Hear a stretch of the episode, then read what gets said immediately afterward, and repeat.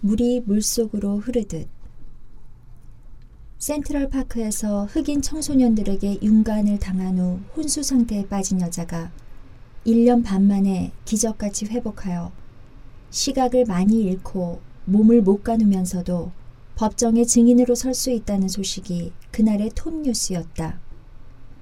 그 여자는 기억 상실증에 걸려 공원에서 폭행을 당한 것을 전혀 기억하지 못한다고 했다. 그 여자가 살아났다. 그 뉴스는 유나에게 힘을 주었다. 유나는 어머니 입에 밥을 떠넣고 있었다. 요 위에 납작하게 누운 어머니는 음식을 삼키고는 음식을 흘리지 않으려고 입술을 봉긋하게 모아서 벌렸다. 그 입에다 음식을 넣어주면 어머니는 맛있게 짭짭짭 씹어 삼키고 또 입을 벌렸다. 이모 내외는 일주일을 머물다가 시카고로 떠났다.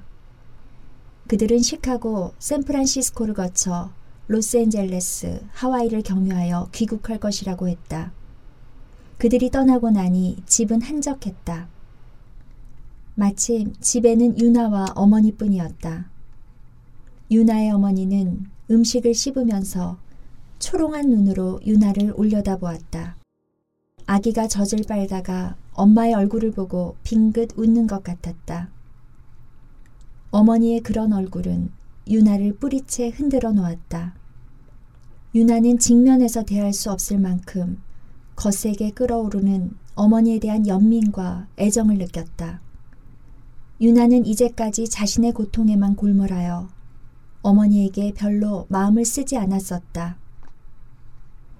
시트를 휘감고 침대 위에 누워 있노라면 이모와 어머니, 늙은 형제가 한 방에 앉아 얘기하는 소리가 유나에게도 들렸다. 어머니의 말소리는 잘 들리지 않았으나 이모는 목소리가 커서 확실하게 들렸다. 그냥 애들한테 맡기고 언니는 마음 편히 먹고 있어. 늙은이는 말이야. 그냥 집에 있기만 해도 젊은 애들한테는 무거운 거야. 그럼 섭섭한 거야 많을 테지. 좀 많겠어? 그래도 그 섭섭한 걸 다 어떻게 나타내고 살아? 나도 며느리 앞에서 조심하면서 살아. 언니, 마음이 우울할 때는 노래를 해. 그거 생각나는 대로 여기다 가사를 적어보는데, 아이야, 참 이상하지? 다 아는 노랜데도 정작 써보니까 다 써지는 게 몇 개가 안 돼. 늙은이는 머리를 자꾸 써야 된대. 안 그러면 노망이 든대. 눈이 나쁘니 요샌 책도 못 보고 텔레비전도 못 봐. 솔표 양말집 마누라는 머리를 쓰기 위해서 영어 공부를 시작했다대. 언니, 이 노래를 따라해봐. 하고 이모는 소녀적 부르던 노래를 불렀다. 이모는 떠나는 날 짐 트렁크에 팔을 얹고 앉아 식구들에게 너희들 엄마한테 잘해드려라. 인제 사시면 얼마나 사시겠냐. 하면서 눈물 지었다. 너희 엄마가 말이다. 시골에서 올라와서 전문 학교를 다니는데 노래도 잘하고 유희도 잘하고 운동도 못하는 게 없었어. 너희 엄마가 학교 행사 때 노래를 부르면서 유희를 하면 하얀 막이 쳐진 뒤에서는 요운 선생이 배 젓는 뱃사공으로 여기여차 여기여차 했지. 막에 요운 선생 그림자가 비쳤어. 그러면 사람들이 일어나서 막 박수를 치고 발을 구르고 야단을 했지. 나는 너희 엄마가 가르쳐줘서 유이랑 노래랑 많이 알았어. 가엾은 카나리아야 왜 울고 있느냐. 이 노래에 맞춰서는 이렇게 손을 위로 올렸다가 울고 있느냐 하고 내리면서는 반드시 손을 떨어야 해. 얼굴은 하늘을 보고. 표정유의라고 그러는 거야. 한 동작 한 동작이 대단히 느리지. 69살의 이모는 일어나서 유희를 해보이기도 했었다. 유희랑 노래랑 잘하던 그런 날들이 정말 어머니에게 있었을 것이다. 그러나 이제 와서 어머니의 젊음은 간밤에 생생하게 꾸었던 꿈을 아침에 일어나서 더듬어 보는 것과 같이 헛되었다. 여기 누워있는 늙은 여자가 바로 그 소녀였을까? 유나는 지금 다른 사람의 손을 잡고 있는 것만 같았다. 옛날에 살았던 그 누구, 그 누구가 현재 여기 있는 사람과 연결된다는 것을 받아들이기가 어려웠다. 유나가 밥과 장조림을 숟가락에 얹어서 어머니의 입에 넣어주니까 어머니는 또 입맛을 다시면서 맛있게 먹었다. 어머니는 손으로 유나의 무릎을 토닥토닥 어루만졌다. 어머니는 유나가 밥그릇을 챙겨들고 일어나서 훌쩍 방을 나갈까봐 두려워하는 것 같았다. 사람들은 잠시만 있다가는 혼자 내동댕이 쳐두고 훌쩍훌쩍들 종적을 감추었다. 키 큰 나무가 땅에서 솟아올라 창문을 통과해 지붕보다도 높이 하늘을 뚫고 있었다. 나뭇잎들은 색깔이 변하기 시작했다. 대부분의 잎들은 아직도 푸른 빛깔인데 일부분의 잎들이 여기저기서 성숙하기를 멈추고 성급히 가을 잎으로 변했다. 파도는 바람을 싣고 철썩였다. 하늘과 바다의 경계는 뚜렷하지 않고 아득한 회색과 그보다는 좀 더 분명한 회색의 바다가 있다 있었다. 가까이에는 사람 없는 빈 배들이 파도 위에서 흔들리고 먼 곳에는 돛담배가 유유히 떠갔다. 방의 마루는 햇볕으로 따뜻해져 있었다. 맛있다. 어머니는 음식을 삼키고 나서 이번에는 입술을 열지 않았다. 입을 꼭 다물고서 유나를 빤히 올려다 보았다. 젖을 빨다가 엄마에게 장난을 거는 짓궂은 아이 같았다. 유나는 밥숟가락을 어머니 입술에 대었다가 떼었다가 하며 어머니가 입을 열기를 기다렸다. 어머니는 유나가 밥을 먹여주어서 기쁜 것 같았다. 유나는 울고 싶었다. 어떻게 사람이 다르게 사는 길은 없나? 인간이면 누구나 다 아이로 태어나서는 기어다니다가 두 발로 다니다가 몸을 누구에게 의탁해야 되고 노쇠해서 죽어야 하나? 그 어디에 바람이나 들말이나 알듯한 자유를 아는 사람이 있을까? 태고의 원숭이가 진화하여 직립인간으로 되었다고 한 이래로 지구상에는 수많은 인간이 살았을 것이다. 지금도 이 땅이 좁다하게 많은 사람이 살고 있다. 그 중에 어느 한 사람, 과거, 현재 통틀어 어느 한 사람도 다른 형태로 살다 간 사람이 없었나? 인간은 다른 무엇을 알았나? 인간은 소우주이다. 신은 인간 안에 내재해 있다. 그런 말도 들었다. 무한한 가능성이 내재되어 있다는 인간 중에 다른 진화의 길로 걸어간 사람이 하나도 없었나? 그 어느 날 인간이 원숭이처럼 거친 사냐를 네 발로 어슬렁거리고 돌아다니던 시절 그 중에 어느 한 마리 원숭이가 두 발로 우뚝 섰을 것이다. 아닐까? 네 발로 어슬렁거리던 원숭이들이 어느 날 한꺼번에 일제히 일어나 두 다리로 섰을까? 그날 못 선 원숭이는 그냥 원숭이로 영원히 남고 두 발로 선 원숭이만이 지금 이 인간의 길로 진화해 왔을까? 정신이 고귀하다고 해도 인간은 참으로 깊숙이도 육체적이었다. 지금 가지고 있는 이 육체가 있기까지는 길고 긴 진화의 역사가 있었다. 요 위에 누워 자기를 쳐다보고 있는 것과 같은 어머니 얼굴을 유나는 꿈에서 본 일이 있었다. 12년 전에 꾼 꿈인데 지금도 어젯밤 꿈처럼 생생했다. 유나의 뉴욕 아파트 이웃에 사는 이탈리아 노인이 성게 다리로 만든 풍경을 주었다. 그 사람은 손에 그런 것을 많이 들고 층계를 내려오다가 마침 만난 유나에게 하나를 주었다. 초가지분 같은 반쪽 코코넛 열매에다가 성게의 다리들을 매달아 놓았는데 흔들면 부딪히는 소리가 낭낭했다. 그것을 현관에다 달아 놓았더니 문이 열리고 닫힐 때마다 듣기 좋은 소리가 났다. 그날 밤 유나는 꿈을 꾸었다. 꿈에서 유나는 성게 발로 된 팔찌를 손목에 차고 있었다. 그 팔찌는 무슨 질문이든지 대답을 해준다고 했다. 모르는 게 없는 팔찌라고 했다. 어디 볼까? 하고 꿈속에서 유나는 의심하는 마음을 품었다. 유나는 손목을 들어 팔찌에게 What is language? 하고 영어로 물어보았다. 언어란 무엇입니까? 영어를 거의 못 쓰고 필요할 때나 겨우 몇 마디로 의사소통이나 하고 지내는 처지에 꿈속에서는 영어로 말했다. 그랬더니 놀랍게도 대답이 들렸다. Language is knowledge. 언어를 말이라고 하지 않고 지식이라고 하다니 이 팔찌는 꽤 들을 만한 대답을 하는구나. 나는 이제부터 무슨 의문이든지 해답을 얻을 수 있겠구나 하고 유나가 기뻐하는데 섬광 속에 유나의 몸이 활짝 열리는 기분이 들더니 거대한 힘이 발을 끌어 유나는 바다 깊숙이 쑥 끌려 내려갔다.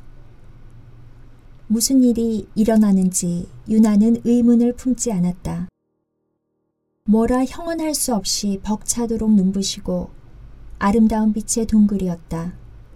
아침 바다 동틀 때 같기도 하고 밝고 기쁜 곳이었다. 빛의 동굴의 아래 반쪽은 바다였다. 밝고 기쁜 빛이 어려 있는 유리 같은 물이 그 가운데에 예수가 앉아 있고 앞 양쪽으로 예수의 제자가 여섯 명씩 나누어 앉아 있었다. 예수의 제자들은 부드럽고 순응하는 태도로 묵묵했다. 어인일인지 유나의 몸이 동굴 안에서 사가닥지를 하며 돌고 있었다. 유나의 몸이 밑으로 고꾸라지며 내려올 때마다 예수는 상체와 손바닥을 내밀어 행여 떨어질까 받쳐주는 몸짓을 했다. 유나의 몸은 예수의 손바닥에 미처 닿을 새 없이 원을 그리며 회전하고 있었다. 유나의 얼굴과 유나의 심장은 환희와 웃음으로 산산조각 파열되어 나가는 것 같았다. 유나는 무게가 없이 그냥 기쁘기만 한 그 무엇이었다. 이렇게 열렸던 가슴이 다시 닫히는 일은 영원히 없을 듯 했다. 동굴의 바닷물 아래에는 유나 어머니의 얼굴이 있었다. 어머니 얼굴은 보름달 같았다. 부드럽게 환하고 지극히 인내심이 있었다. 얼굴이 터져나가고 가슴이 터져나갈 것 같던 환희의 느낌은 꿈을 깨고 나서도 생생했다. 유나는 서점으로 가서 꿈 해석책에서 예수를 찾아보았다. Jesus Christ, 완전한 남자라고 쓰여 있었다. 아이의 아버지와 불행했던 나날이었기에 내가 완전한 남자를 그리고 있다는 무의식이 나타난 꿈이었나 보다고 유나는 생각했다. 기독교인이 아닌 자신이 꿈에 예수를 본 것은 아마도 미션 스쿨을 다니며 받은 기독교 교육 때문이었을 것이다. 그런데 제일 밑에 있던 어머니 얼굴은 참을성 있고 조용하고 보름달 같던 그 얼굴은 그 꿈은 어쩌면 태어나기 전의 장면이었는지 모르겠다는 생각이 유나에게 들었다. 어머니는 거기 유리바다 빛의 동굴 아래에서 인내심을 가지고 기다리다가 유나를 받아서 세상에 내보내준 것만 같았다. 자기가 어려서 왜 그토록 행복해 했는지도 유나는 알 수 있을 것 같았다. 그렇게 빛의 동굴에서 얼굴이야 몸이야 터져나가라 하고 웃다가 이 세상에 태어났기 때문이었다. 웃으며 공중에서 삿가닥질을 하는 나를 여기 요 위에 누워있는 이 여자가 참을성 있게 기다려 받아가지고 세상에 내놓은 것만 같았다. 너는 죽을 때 참 잘 죽을 것 같다. 어머니가 유나를 초롱한 눈으로 올려다보며 말했다. 다시는 이 이부자리를 박차고 일어나는 일이 없이 이러고 있다가 죽어야만 되는 죽음까지의 매일매일이 지겹다는 뜻일까? 뭉그러지듯 다정한 마음으로 유나는 밥이 담긴 숟가락을 어머니의 입에 대었다. 어머니는 모이를 받아먹는 아기사처럼 입을 벌리고 유나는 그 입속에 밥을 넣어주었다. 어머니는 짭짭짭 맛있게 씹었다. 인생이란 우리들보다 확실히 커다란 존재인 것 같다고 유나는 어머니를 끌어안고 말하고 싶었다. 김윤수는 바닷가를 산보하고 있었다. 밤이면 기온이 내려가서 두툼한 코트를 입어야만 했다. 유나는 오늘 뉴욕으로 돌아가고 집에는 이제 그의 식구들만 남아있게 되었다. 김윤수는 그것 또한 좋았다. 별이 밤하늘에 여기저기 돋아났다. 지구도 절묘하게 빛나는 하나의 별이라고 했다. 다른 많은 별과 달리 지구에는 생물이 살고 있었다. 김윤수를 포함한 사람과 동물과 식물과 광물과 집과 길을 싣고 지구는 우주의 침묵 속에 떠 있었다. 김윤수는 양말을 벗고 맨발로 모래 위에 섰다. 그의 발밑에서 부서지는 모래는 차가웠다. 그는 참 모래를 발끝으로 차듯 하며 걸었다. 미국에 와서 3년쯤 되었을 때 잘 먹지 않고 힘든 생활을 해서인지 김윤수는 몸이 쇠약해지면서 몹시 알았다. 머리는 쪼개지는 듯이 아프고 소화는 되지 않고 관절은 저렸다. 나중에 그는 그 투병 생활의 경험을 이렇게 묻는 것으로 대신했다. 아팠을 때 당신은 의사를 볼 수 있었습니까? 먹을 음식이 있었습니까? 간호하는 사람이 있었습니까? 따뜻한 방에서 아팠습니까? 그는 집세를 낼 수가 없어 여러 친구의 집을 돌아다니며 외로이 아팠다. 어느 날 그는 기진맥진하여 생각했다. 죽으면 죽지. 과거는 그에게 속해 있지도 않았던 것처럼 사라지기 시작했다. 다른 사람의 이야기를 들은 것처럼 꿈을 꾸었던 것처럼 모든 것의 경계는 사라지고 특별한 것도 없어지기 시작했다. 마음이 수말리 밖으로 사라졌다. 재빨리 멀어져 가는 그것들을 잡으려면 힘이 들었다. 그는 그것을 붙잡을 마음도 없었다. 정신이 줄어들고 기운이 탕진되자 그의 육체는 정신도 기운도 없이 저 혼자 내동댕이 쳐졌다. 그때 모든 것은 새로 시작되었다. 몸의 기운과 몸에 붙이고 있던 습관들을 모두 비워냈을 때 그의 세포들은 새로운 것을 받아들이면서 깨어났다. 조금씩 서서히 깨어났다. 살아가려면 이 길밖에 없다 하고 그의 육체는 단단히 깨달은 것 같았다. 김윤수는 바닷가 산책을 끝내고 집으로 향했다. 오는 길에 그는 죽은 나뭇가지들을 한아름 가져다가 집의 벽난로에 불을 피웠다. 그는 아내를 불렀다. 아내는 손에 로션을 문지르며 그에게로 왔다. 불꽃은 탁탁 튀며 잘 타올랐다. 그는 아내에게 말했다. 좋지 않아? 김윤수와 그의 아내는 오랜만에 생각나는 모든 것에 대해서 밤늦도록 얘기했다. 아이들 얘기부터 정원을 가꾸는 일, 집, 자동차, 아는 사람들, 들어가야 될 돈, 과거, 현재, 미래. 그러나 그들은 2층에 누워있는 어머니에 대해서는 얘기하지 않았다. 김윤수도 그것을 알았고 김윤수의 아내도 그것을 알았다. 그날 밤 그들은 너무 분명한 일에 대해서는 얘기하지 않았다.